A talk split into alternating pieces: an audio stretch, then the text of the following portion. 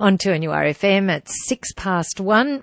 Sally Lucas is along next and we'll be talking travel. She's joining me, Jane Klein, and we're going to think ahead when travelling. Think of things that might happen and how we can make sure they don't happen to us. We're also going to take a trip to Vancouver and we just might squeeze in the Cook Islands. It's nice to think of somewhere warm at the moment. We are talking travel, Sally Lucas and I. And Sally, it, there are all sorts of situations that can happen when we go there travelling. are, Jane. I mean, we don't like to think negatively and, and, we like to come on the program and talk about all the positives in life. But to get a positive result, you need to prepare and you need to do certain things to ensure that you don't come to grief or that you know exactly, for example, what your insurance covers. And I think a lot of people probably don't read their policies too well or get them explained.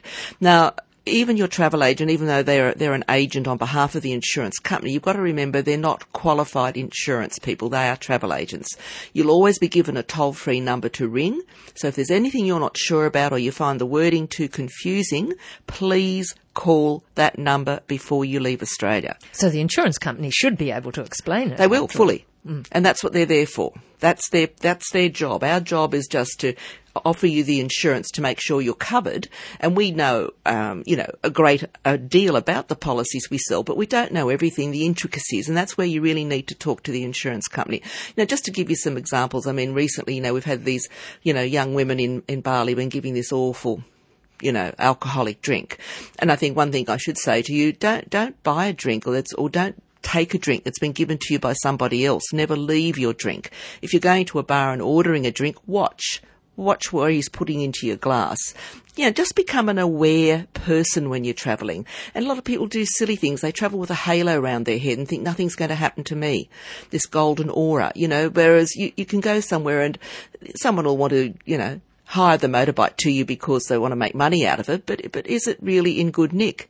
Are you going to have a problem with that motorbike or that car when it's just somebody and his brother out the front of the hotel wanting to, you know, rather than doing it through a reputable company? And then you find people will go and get on one of these motorbikes in these Asian countries that are absolutely so crowded, much more than we've ever seen here, and ride a motorbike without a helmet.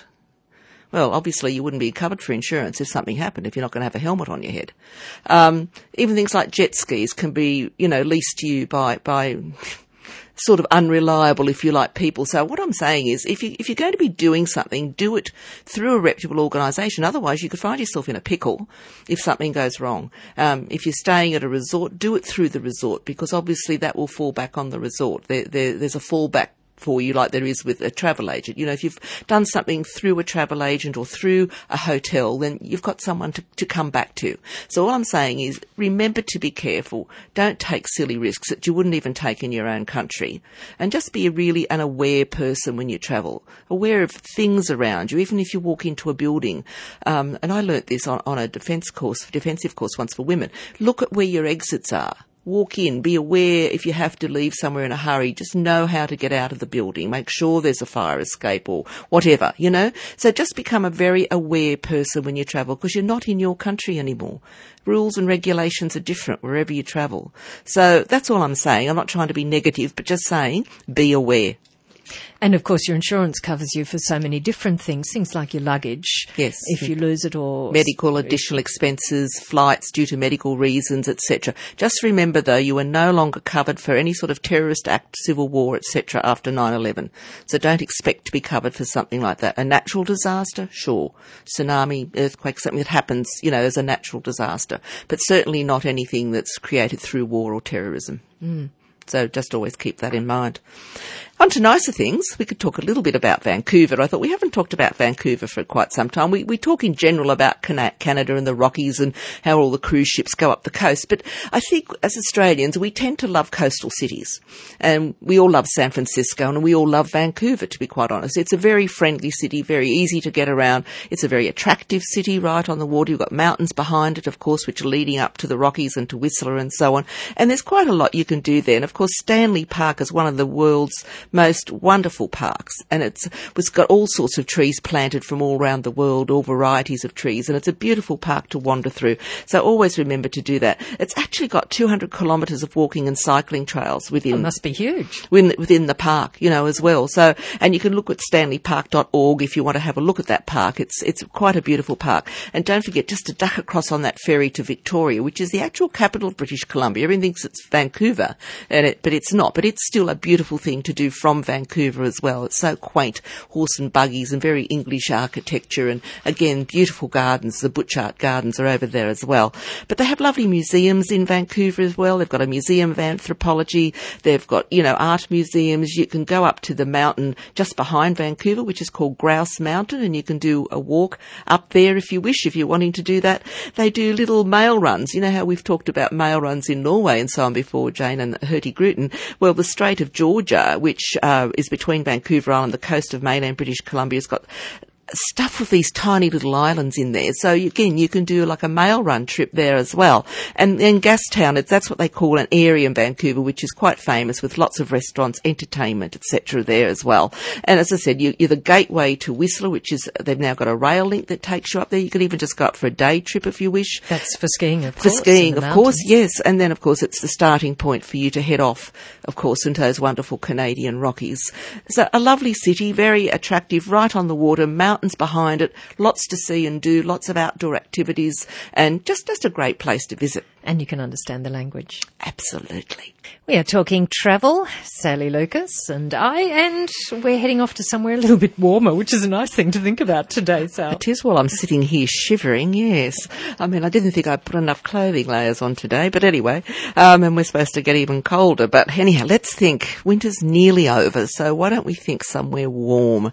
And the beautiful let's. Cook Islands, eh? Mm. Now, the good thing about that now is, of course, that Air New Zealand does have a weekly direct service now, whereas before it, you used to have to go via Auckland, which added on extra flying hours and so on. So that's just good to keep in mind now. So it's make it, made it certainly more viable for us here in Australia. Now, the um, main island is Rarotonga which is, I guess, your main centre of the Cook Islands. And it's a circular island which is only 32 kilometres in circumference. So it's not a big island at all by any means.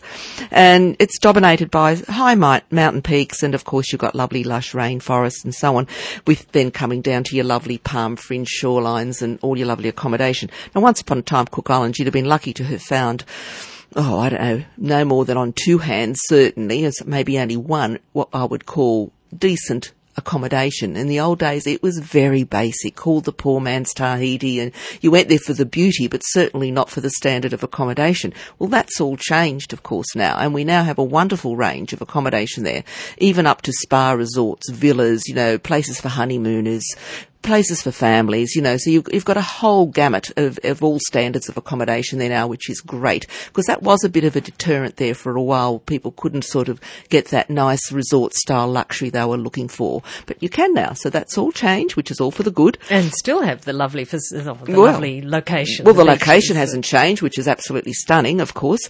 Um, the main township is called Avarua, and it's just a little, you know, a small villagey type you know, South Pacific town. It's not like a city as such. It's only a town, I would call it. But it's got a variety of shops and cafes and waterfront restaurants and bars now and the resorts, you know, in and around the township as well as scattered throughout the island. Um, now, one of the things that it's famous for, of course, is, is, a beautiful lagoon, which is sheltered by a reef which actually encircles the whole island. So it's quite stunningly beautiful. And you've got a host of activities you can do there from wind and kite, sur- kite, kite surfing. I'll get that right. Kite surfing she or Kate might be surfing out there anyway. Um, sailing, snorkeling, swimming, and of course glass bottom boat tours as well. Um, now you can also buy from there, which are considered some of the most beautiful in the world, is the Black Pearl. Mm. and are not as expensive as it would be if you were in Tahiti.